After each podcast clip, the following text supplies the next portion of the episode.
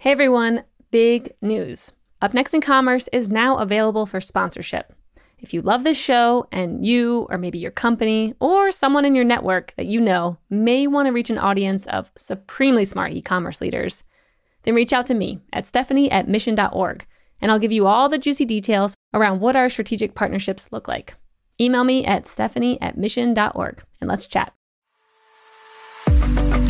Welcome to Up Next in Commerce the show that takes you to the front lines of what's happening in digital, retail, and beyond, with conversations from fast growing startups to the Fortune 500 and everything in between. You'll get a glimpse into what's next. I'm your host, Stephanie Postles, the co founder and CEO of Mission.org, and I'll be your guide through all the trends, innovations, and hot topics in the world of commerce. Are there any underlying inefficiencies at your company that are keeping it from fulfilling its potential? Well, our guest today is just the person to find them. Pete Gibson, or as I like to call him, the turnaround guy, has built a widely respected reputation, making stops as the CIO and CTO at various companies. Most recently, Friendly's and Johnny Rockets restaurants, where he came in and massively improved their overall functionality and P&L. Tune in to learn how he uses technology and team building strategies to maximize IT output. Plus, why too many leaders in the C suite don't actually know how to properly partner with the IT org within the company. And why his nearly 15 year military background has proven useful in his professional career. Enjoy today's episode.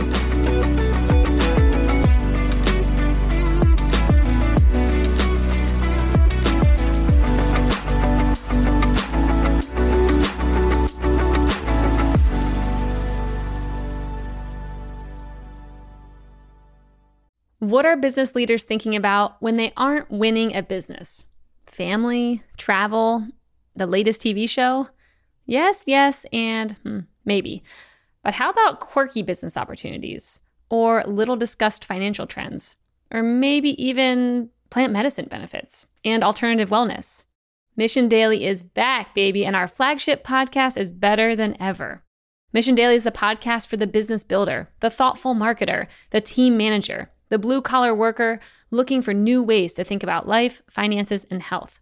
This is for the people who want to break the status quo and laugh a little or a lot along the way. Join me, Stephanie Postles, and my co host, Albert Chow, as we address the subjects, thoughts, and trends that business leaders think about but don't often talk about. Tune into Mission Daily wherever you listen to your podcasts. See you there.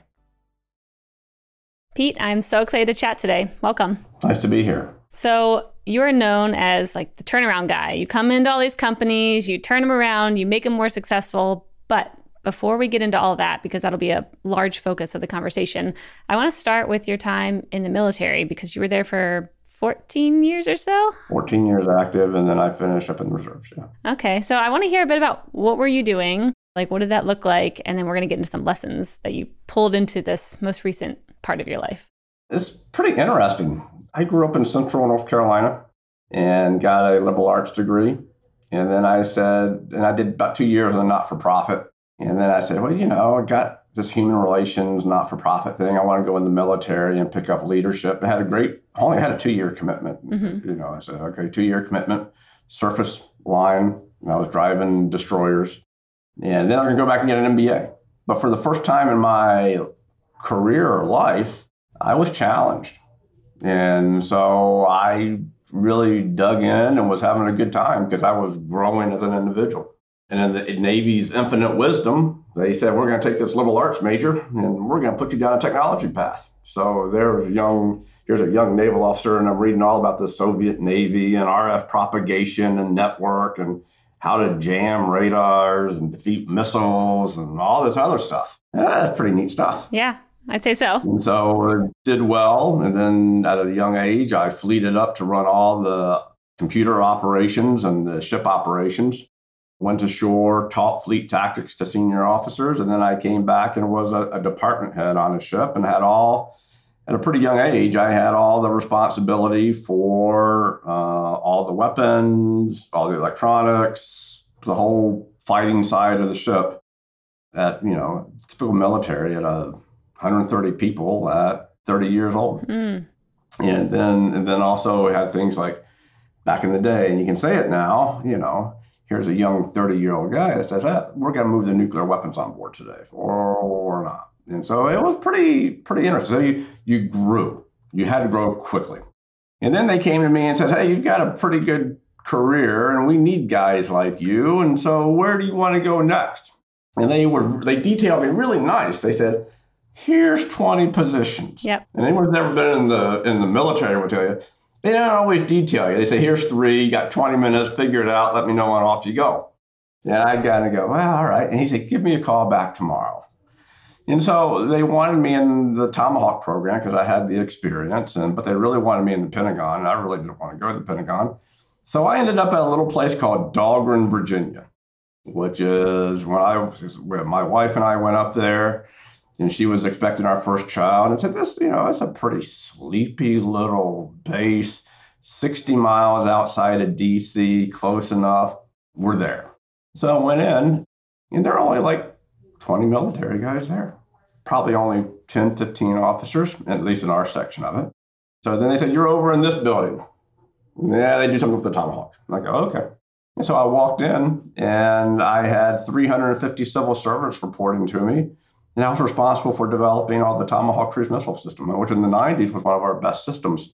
And I didn't have the ordnance, I had all the computer control systems. And so out of it, I learned, you know, on the ship, I was an operator here. I had to learn to develop high reliability code, high reliability systems and so I learned system engineering, project management, finance, and how to develop high reliability codes, software quality assurance, and things of that nature. And we put it on, of course, our submarines, our surface ships, put it on the UK and the Trafalgar class uh, submarine for the UK, learned all these big things. And I couldn't, you know, I was the young officer there, right? That was the token officer. The rest of them were all civil servants. And I had some of the, the nation's leading people in coding and systems and things like this working at this national lab. And, you know, here's the young guy, and you kind of go, you know, I ain't going to tell them how to code when I don't know how to do it myself. And so I was able to take what this organization did really well and was able to sell it to other programs and we were able to grow this program along the way. So we were actually really, really successful in what we did at that time. But more importantly, it set me up for how to run a technology organization, how to develop high reliability code and high reliability systems, not just test quality into it. And that set me up for a great commercial career. Wow. Okay. So I want to hear a bit about how you think about coming in and leading any team when maybe you don't really know exactly how to do the thing. You know, you don't maybe know how to write the code or whatever it might be, but you come in and you're able to kind of, you know, lead with this authority and have 300 something people following you when you don't exactly know how to do what they're doing maybe like what does that look like to you know create that kind of like leadership skill set in front of all these people normally when i come in i spend the first amount of time listening and learning I want to know what you are doing. I want to know what makes you click. I want to know what makes the organization click. There's something about Stephanie that gets her excited. I want to hear from Stephanie what we do well and we don't do well. And I'll spend a large amount of my time talking to people outside the organization, inside the organization, and then at which point I start looking for quick wins. Mm-hmm. What I've often found is I've gone into these organizations I've never had to do scorched earth restructuring. To be honest with you, a lot of it is I find that there hasn't been good leadership. We, as IT and technicians, we don't bring up our next group of people very well. We don't look at them and say, this is what you need to be CIO. We kind of go, do your job. Mm-hmm. And then if there's a need, we're going to pick from somebody. So we don't prepare them. And so I look, focus on the individual, what makes them tick, how do we get them to grow, what do they get excited about? What do we do well in the organization? What do we need to improve?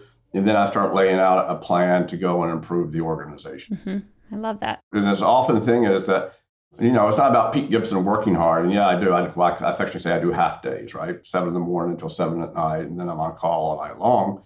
But it's about how do I take this organization and how do I get 2%, 3, 3% more productivity out of it? So, what are our processes and procedures? how do we develop code. A lot of people would develop code and they bend code, but then at the end they realize when they get in a test, they get, oh, look, we got all these defects. And so they, if you miss the timeline, you're missing the budget, you'll have customer satisfaction issues and so forth. So you ask them, how do you really develop high reliability code? Uh, I don't know. How do you have good IT services for your customer? Uh, and maybe if they're halfway decent, they'll give you an ITIL discussion. And how do you energize these people to go do good things, or your staff to go do good things? And it eludes most technology leaders. They kind of just sit back and, you know, I do my job type thing. And their perspective is I run tech, I do tech. They don't have the perspective that they're there to improve the business. And so all the things that you go do to have a good tech organization and make sure you're successful, if they do it well, they are going to impact the business. Case in point at Friendly's, we were kind of a prickly team, took them up to the next level. IT put in systems. Pre-pandemic, IT was delivering 20, 25% of the business. IT made Friendly's, a beloved brand in New England that's been struggling for years, made them profitable. Mm-hmm. How long was that time period? Got there in August, and the following December, the operations team reached across the executive table and said, "You know why we're profitable?" And I go, "No, because I'm heads down running the organization. It's because of you guys in IT." Mm, okay. And it's not me that did it, but it was the IT team that did it. My point of sale person says we can go do this to improve, we can do this to improve, but we're all headed down this strategy of having better IT services and improving the business. And no capital either, because we were we were they weren't the company wasn't making money, private equity owned. What are you going to go do? And it comes down to the leadership of getting people to trust you, working with them, empowering them, rewarding them. It doesn't mean comp. It just means rewarding them for great work and so forth. Mm-hmm. And also setting the example too. You've got to, you can't talk the talk, you got to walk the walk. Yep. So I want to use this episode as like a mini case study because you've turned around a lot of companies. So first, can you talk about, you know, what companies have you been CIO, CTO? What have your roles been at a very high level before we move further into this case study that I'm about to pull you through? Yeah, it was kind of funny. Um, so I came out of the military and the first position was uh, IBM.com. Lou Gerstner didn't uh, want e-commerce late 90s, just new thing coming out, and he didn't want every big section in IBM to have their own e-commerce presence. He said, we're going to do this once and so forth. And so I put together IBM.com. Now, I didn't have the software side at the time. I had the operation side of it. And what was funny was that two guys before me uh, quit. The guy before me had a mental breakdown, and they brought me in. And because of the military and process procedures, you kind of look at it and go, well, you know, there's only one place for this organization to go, and that's up. So let's get on and getting it up here, guys. And and so off we go. And so we did that, got that established. At that time, I said I want to be a traditional CIO. So I went to uh, Alamo National like everyone going into a new company, you do your due diligence, be profitable. Yeah, you know, we got done, we just spun off, we got rid of all the bad baggage, we're good to go, and so forth. And I said, so I became a, I was a divisional CIO there. And so they said, we want you to live in Fort Lauderdale. I said, cool, but you're going to work in Ohio. I go, okay, that's fine. And so I get up there and, and um, turned it around, kind of a prickly team, kind of mutinous. And then all of a sudden 9 11 hit.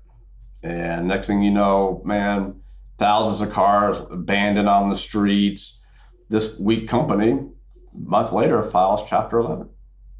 So, what do you do when you go into Chapter 11?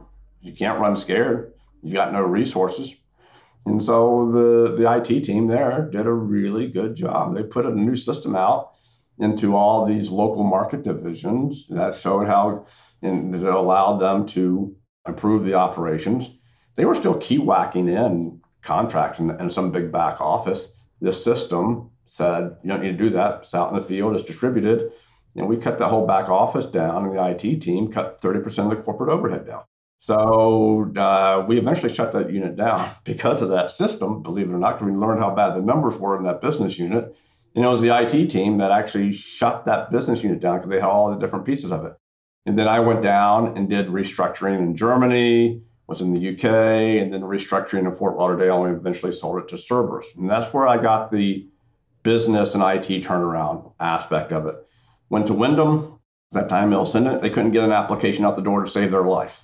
And they tried to launch a, uh, e-commerce site, and it was terrible. Didn't have all the proper content in it. So they had me just out in Scottsdale, and that's pretty nice there. And they fired the CIO and they fired the head of development. And they said, We want you to come run this thing. You're our bench strength. And so we got in there and, and we turned it around. I mean, they could literally could not get an application out the door. We were we in four years later, you're an Information Week top 500 IT organization. We're generating $10 million in EBITDA by selling services to the franchisees. We developed a system development life cycle. We were putting systems out right and left. We were an ITIL organization. Service went sky high to all of our customers. There's no longer the IT black hole. And, um, you know, it was a huge success. Do you keep the same team when you go in? Like, do you keep a lot of the same people, do, yeah. or do you have to kind of hire new ones? No. What I normally find is the people are really good.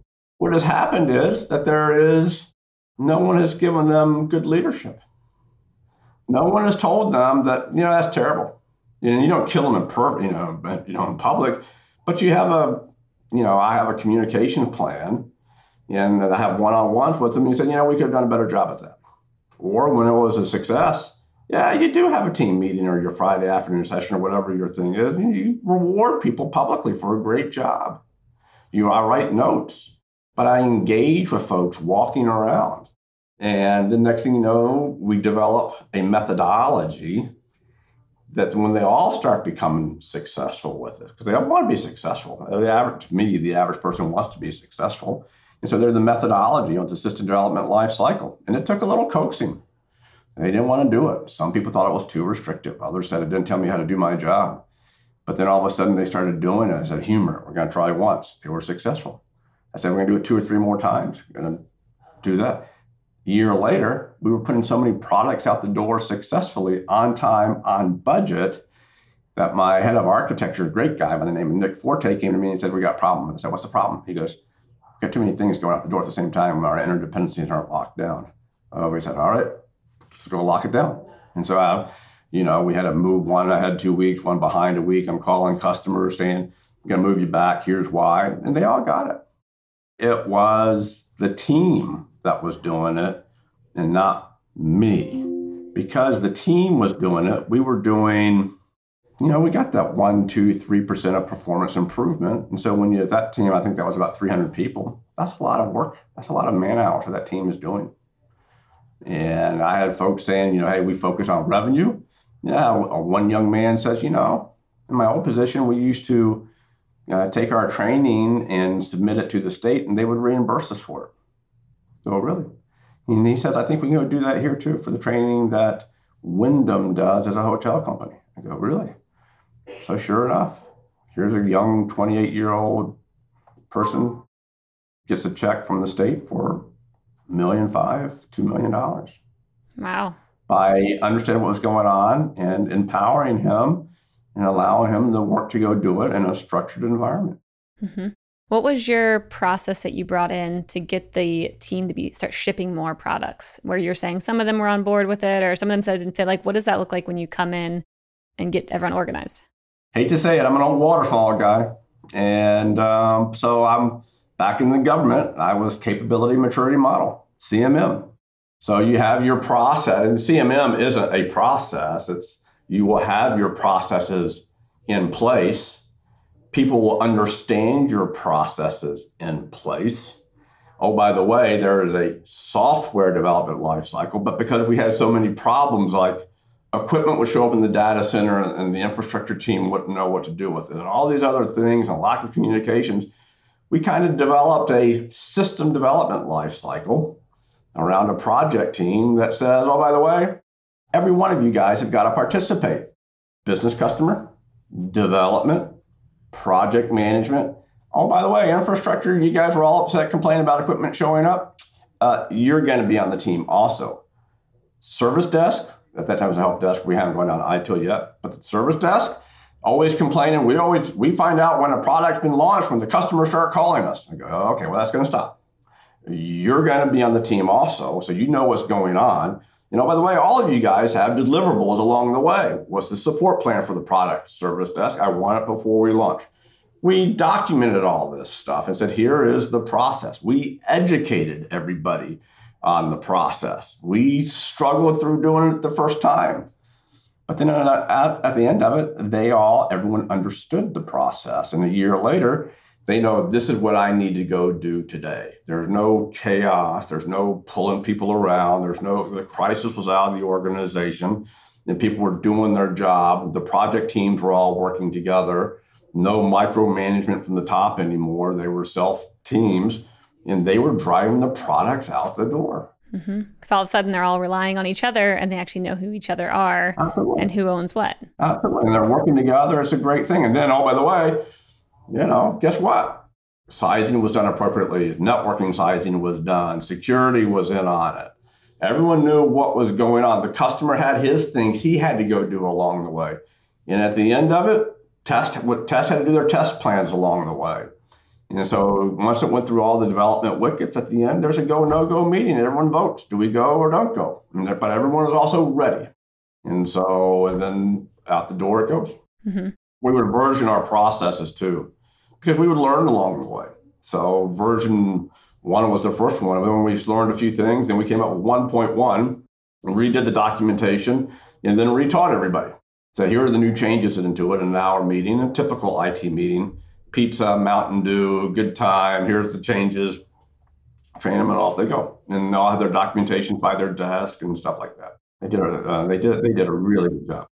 There's a stereotype of the average American worker whose life goes something like this go to work, come home, consume some kind of entertainment, go to sleep, lather, rinse, repeat. If you're listening to this ad, then I know that that life does not resonate with you. For the truly disruptive business leader, work doesn't stay at the office, and unwinding doesn't mean watching TV at night every single night. This is why we've created Mission Daily a podcast that discusses the trends, habits, and ideas that thoughtful business people are contemplating every day. From quirky business opportunities to interesting investment ideas to the latest research in health and exercise and alternative medicine, and maybe even plant medicine. Who knows where we're going to go, but Mission Daily covers it all. We're releasing new episodes every weekday. So join me, Stephanie Postles, and my co host Albert Chow as we discuss the subjects, thoughts, and trends that business leaders think about but don't talk about publicly, that is. Break the status quo. Tune into Mission Daily wherever you listen to your podcasts. See you there. Do you think there's value in having a cross-functional team to be able to like help pull all these units together or did you just kind of pull these teams together and just let them work it out? No, I'm a huge believer in a cross-functional team. Mm-hmm. Okay. I end up of... using almost cross-functional teams everywhere I go. Okay. When I was at Friendly's here, when I first got in, operations wanted to go do something, and then all of a sudden the accounting team is saying, yelling, stop, stop, stop. There? We don't know if this is going to work. What about taxation? What about all this other stuff? Stop, stop. I said, enough of that. So as we started doing projects, and then it was business is there, accounting is there, the IT, the appropriate IT guys are there, and there is a project team, and we meet every week. And oh, by the way, there is a project plan oh, you all helped create the project plan. I didn't have a development. We weren't mature enough to have a development cycle yet, but this is the project plan. And then next thing you know is they're all accountable for their pieces. They're all delivering, and it goes out. Now sometimes they gripe too many meetings, whatever, and then you gotta say, you know, okay, well, yeah, that's too many meetings. This that the other. And you just kind of go and say, well, what would you rather have? Chaos, and you not know what the hell's going on, Emails. or would you rather have a go to a couple extra meetings? Your choice. Let me know. You want to go back to chaos? I can do that too. And they go, well, uh, uh, okay. And oh, by the way, the other thing is the systems are rolling out have business value. You're making money off of it, and they kind of go, wow, this is pretty good stuff. Mm-hmm. Yep. Okay, so after Wyndham, where did you go next? Did one year at Bridge Street. Okay. The person who headed up international mm-hmm. was CEO of Bridge Street, and they had trouble figuring out their data. So I said, I'll, I'll do a year there. Okay. So I went to Herndon, Virginia, got their data sorted out. Really small team, got their short, uh, data sorted out. But along the way, I said, you know, humor me. What are we paying for apartments? So here's a piece of information over here that will they tell apartment complexes, just like and hotels do this also, by the way. But apartment complexes will tell some type of service how much they're selling their apartments for just so they can get everyone else's information in and they know how to price appropriately. Mm-hmm. I go, well, I want to tap into that, and I want to say this is what I paid for all my apartments, and I want to know how I benchmark against them. And it's easy to go do and locate and so forth. And then we just rolled out a real simple BI tool. At that time, it was QlikView. It's now Qlik Technologies, I think. And we just said, hey, here's our apartment, put a pin on it, and then, oh, by the way, conditional code it that if we're below retail green, if we're within 2% yellow, and if we're over, let's go red. Oh my God, look at all those reds. And we will find out that we're average about 5% over retail. And so renegotiate the contracts and drops right to the bottom line. Wow. Okay. So, and it was a couple of IT guys. We had a BI person go do this, and uh, the controller kind of said, Can we go do this? We go, Yeah, let's try it. So you basically come in, you do the job, and then you're like, All right, I'm out on to the next one. I mean, that's like a theme I keep hearing. You come in, you fix the thing, and then you hop to the next. Come in, fix the data set, install a BI tool, and then hop to the next thing. Anyone can run an organization. Yeah, it's hard to. you know, and half, and, and I tell you, half the fun of it is people. People have often go off. And maybe one other question people say, "What are you most proud of in your career?" I kind of go, "People want to work with me again." Mm-hmm. These people still reach out to me because it was hard work but they got something done. And that has a lot of value to them. And I think one of the best things I, I'm most proud of is I can go in and work with a group and we have IT adds business value and impact. And as you know, I do, people ask me to do podcasts uh, quite a bit. You know, I was in on one of them, it was like a regional podcast. And the question was, what were you doing when the pandemic hit? Or what did you do? Uh, so they asked one guy, he said, Well, I was working on my network. Another guy said, I was trying to get my workforce mobile. they go to they go to Pete, say, Pete, what were you doing? I go, I was trying to save my damn company. Mm. And they say, Well, what do you mean? I said, restaurants were closing. Restaurant brands were going bankrupt. It's the job of IT to help not just look at getting Stephanie a laptop so she can work from home. It's about how do I put systems in to save the company so Stephanie has a job? Why did you pick Friendly's? I mean, there's so many restaurants. They picked me. They picked you. Okay. I don't, I don't know why they picked me too, to be honest with you, but they picked me. I'm sure you have some options. You have some choices. I'm sure. Like, why were you any well, interested? Be surprised. well, that's a different story. You will be surprised. really? Oh. But, yeah, you. Yeah, we can get into that. But uh, friendly as it was, uh, failed leadership. The guy before me wasn't really cut out for the job and they kind of saw this old crusty guy that had been around and done some things, and this want him to go do it, right? And so the team did it. So we did a consolidation, brought Johnny Rockets in, but we moved all our technology up to the cloud and shut down an office and so shut down the corporate office. So that was a pretty easy piece, except the cloud provider was actually pretty terrible. And uh, then we focused on profitability for that. But and then I'll get back to your other point that you're asking about it. So why are you surprised when people don't pick you? Because one is they think you're too big.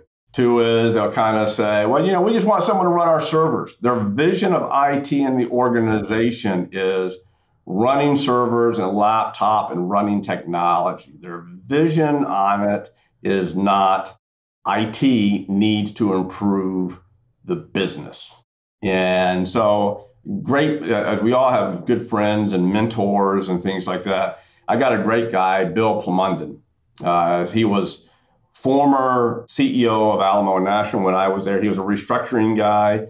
He did Advantage. Just, and I will tell you, he is the salt of the earth people guy, and really just a great per- people person, but a great business mind also. So here I was at Alamo National, my second job outside of the military. He says, You know why you're at the table? He says, I want you to make money. I go, Okay. That's why you, as an executive, are sitting at the table to help run this company. I got and go, Okay, I get it. So, but now you go talk to the average CIO and you say, Well, what's your job? I run technology, and it's a different horizon. The CEO's horizon of technology is, of the technology executive, is to run technology and not if you're in manufacturing. Improve the supply chain, improve profitability. At Friendly's, you have no money, but how can you improve the business? Those are the heady challenges that IT leaders need to be focusing on. Mm-hmm. How do you go in and audit a company to figure out where to even start? When you go into like a Friendly's brand, like an older brand, I'm sure things were probably not being run in the best way. I mean, how do you even decide what levers to pull, what to focus on? Like, what does an audit look like of an older company? Yeah. So, one thing that I recommend you do, everyone does, is don't forget your education. So, continue to read. what is your professional development? Because no one's going to give it to you.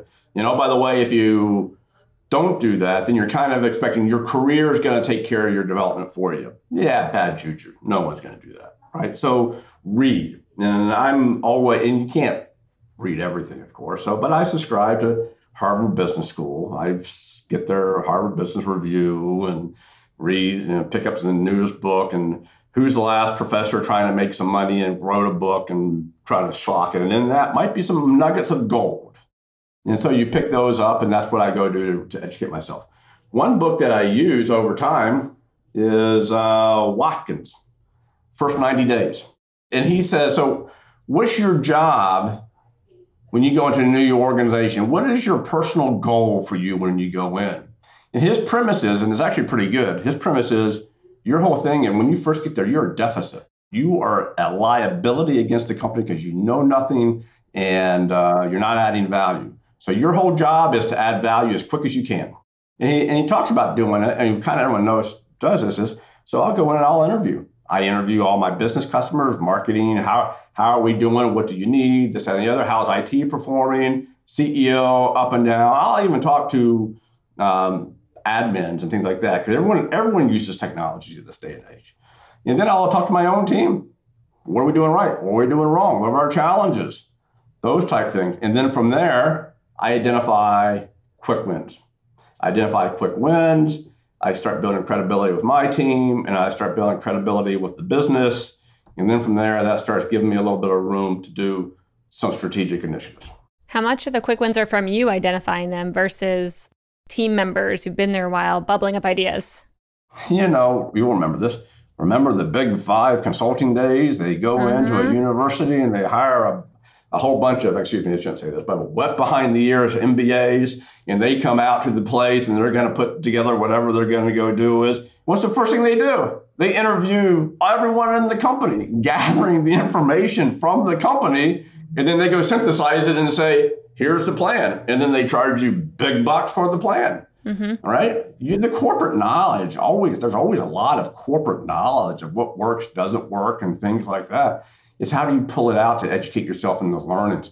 And then you'll find, wow, you know, we really, you know, I ask IT for something and I never hear a response from them. And you kind of go, well, that ain't good. That's the IT black hole. We got, we're going to solve that one. Put it on the list. And so then that leads into ITIL, which leads into service desk, which leads into incident management, get the processes in place. And they all start going, ooh, that's kind of interesting. And then, oh, by the way, and then the, our service desk gets a new ticketing system. She puts a client in on everybody, and there's no more IT black hole.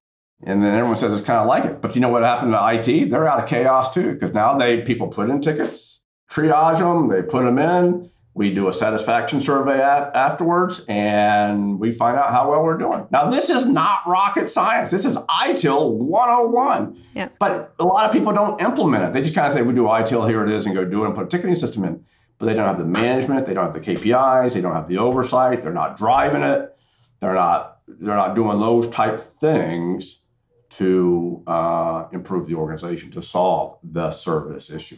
Yeah, I mean, it seems like bringing the IT organization into like company wide KPIs is going to change their mindset a lot and probably get them more excited about their the work they're doing yeah. where all of a sudden they're impacting the business. Is there anything you have to do behind the scenes with these teams to get that? But who's going to do that though? I mean that's what i'm wondering like what how do you kind of show them what they're about to be impacting? Yeah I got a real saying no one's going to deliver to us on a silver platter guys so let's roll our sleeves up and we're going to go do it ourselves. I can develop kpis i can develop ones that are just for it or i can develop one for it and the business oh by the way Guess who has business intelligence? Guess who has all the data? Guess who has all the all the tools to go do that? IT. Mm-hmm. So let's go do it. Yeah.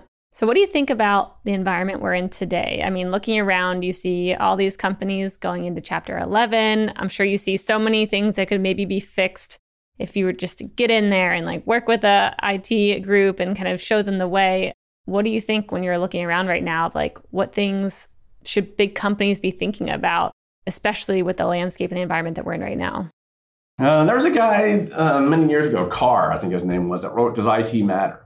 And it was a pretty controversial book. I think it was a mid 2000 or mid 2005, 2005, somewhere in that time frame. It was a pretty controversial book. We had all the IT guys wanted to put a dagger in the, in the guy, and other people were saying whatever.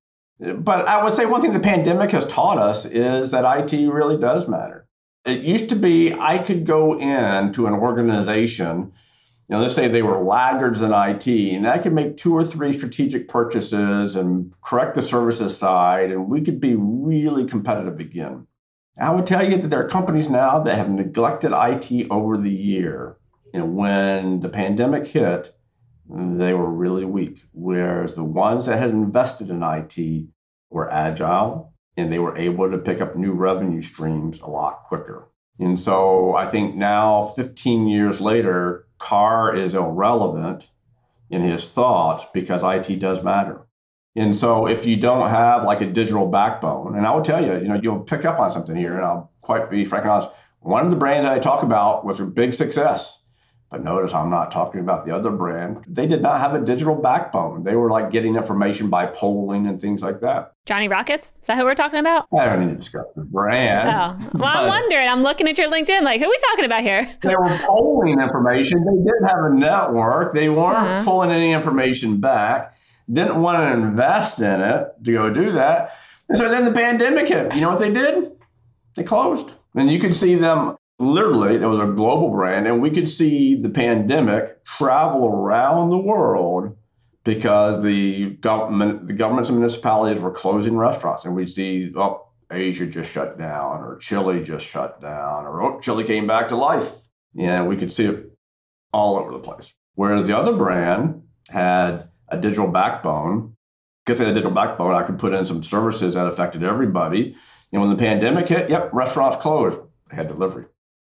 They went down 65%.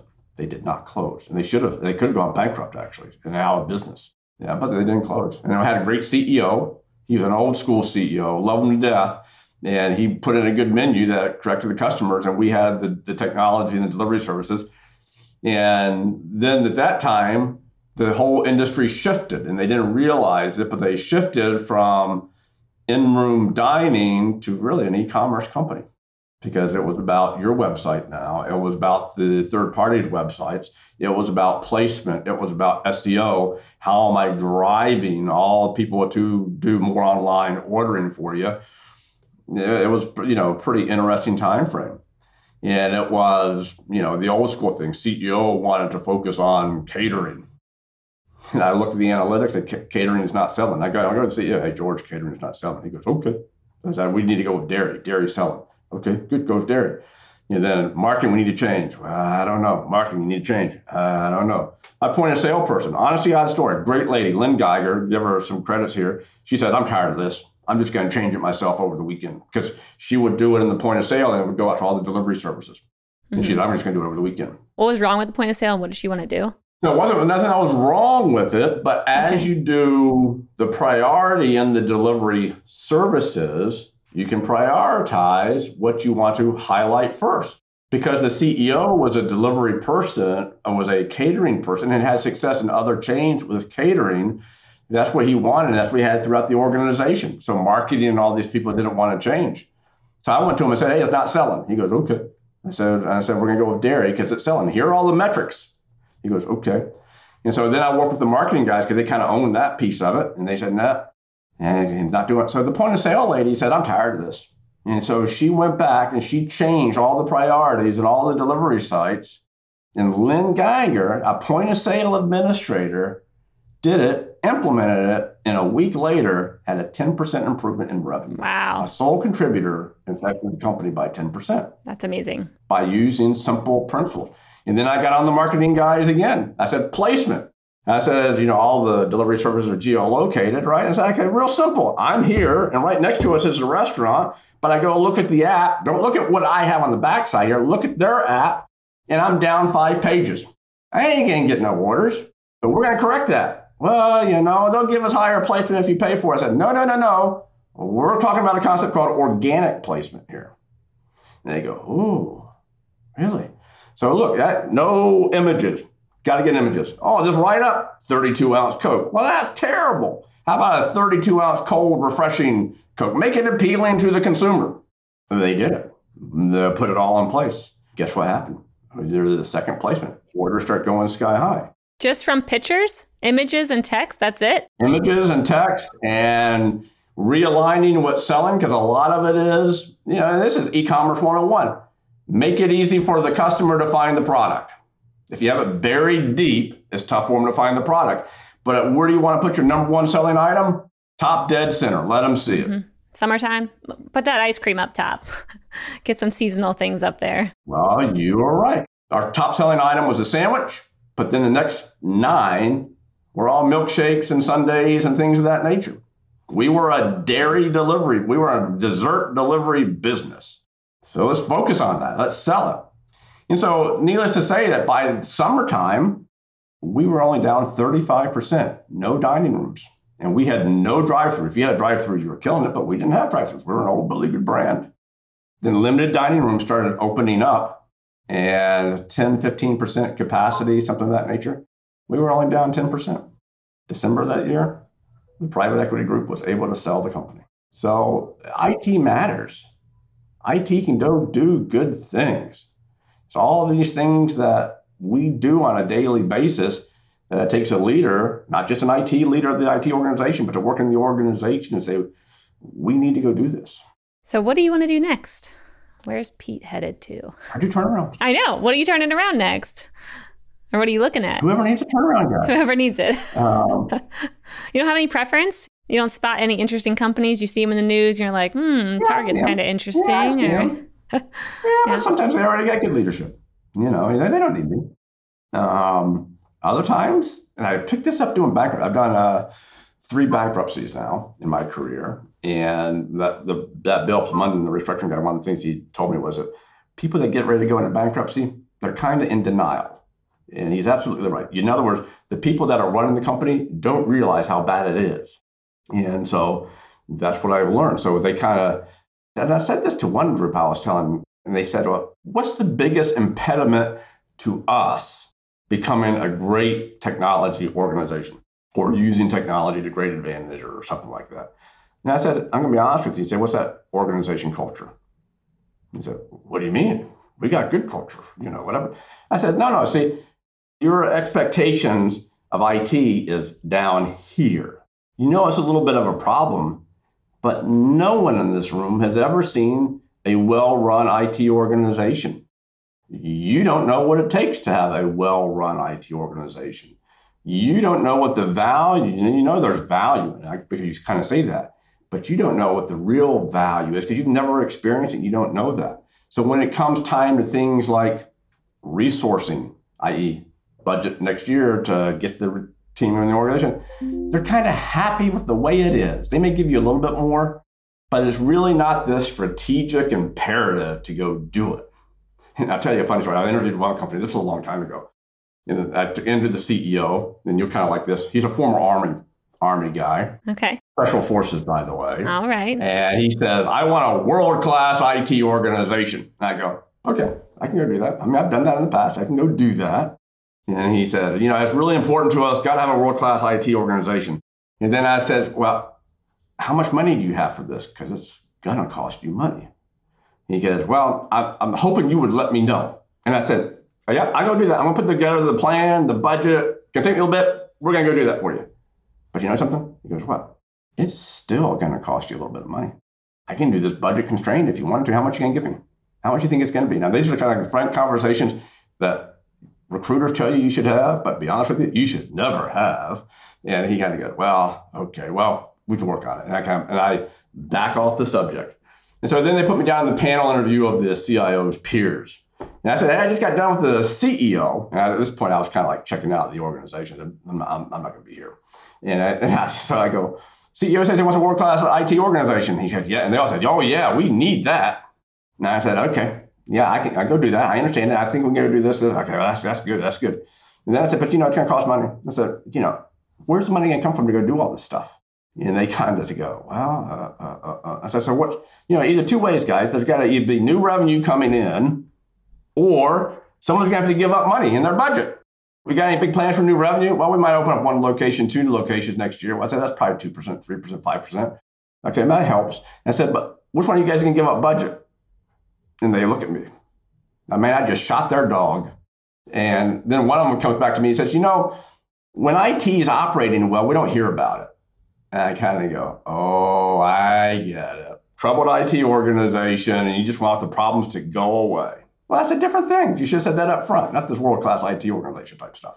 So, the horizon of a lot of the companies as to what a good IT organization can go do for them is beyond their capability. So, let me, if I was to go to Stephanie and go, you know, Stephanie, I think I got an idea that can really propel this organization. I could change the way that we do things and really revolutionize it. I think I can get a telephone pole to fly 1,600 miles and fly through a 10 foot by 10 foot window. What do you think? Okay, show me. and they did. I mean, it was before me, but that was a Tomahawk cruise missile. So, what was the technology? And the technology isn't as sophisticated as people believe. What, you know, what was the technology?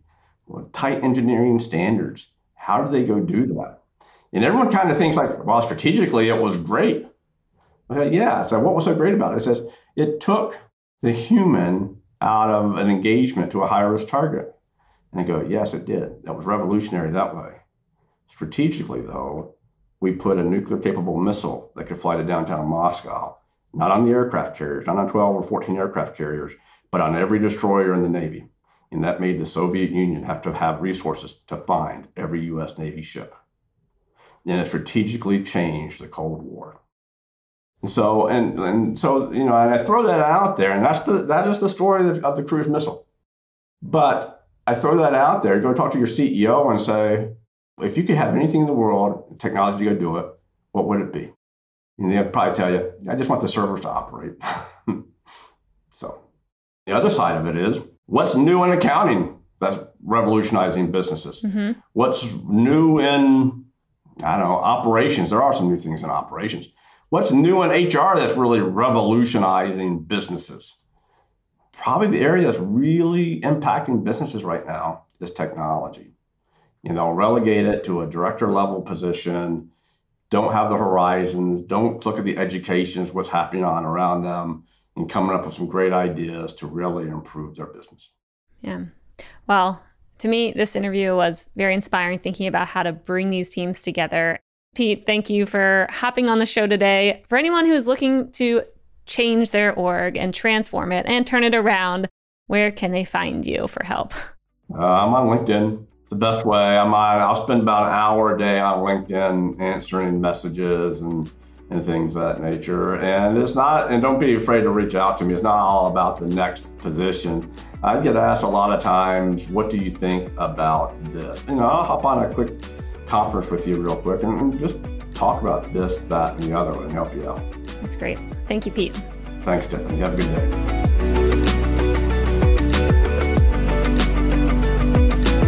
Listeners, thanks for tuning into this episode. I hope you enjoyed it as much as I did. If you haven't already, please subscribe, rate, and review this podcast. It helps spread the word, and I would greatly appreciate it. See you next time.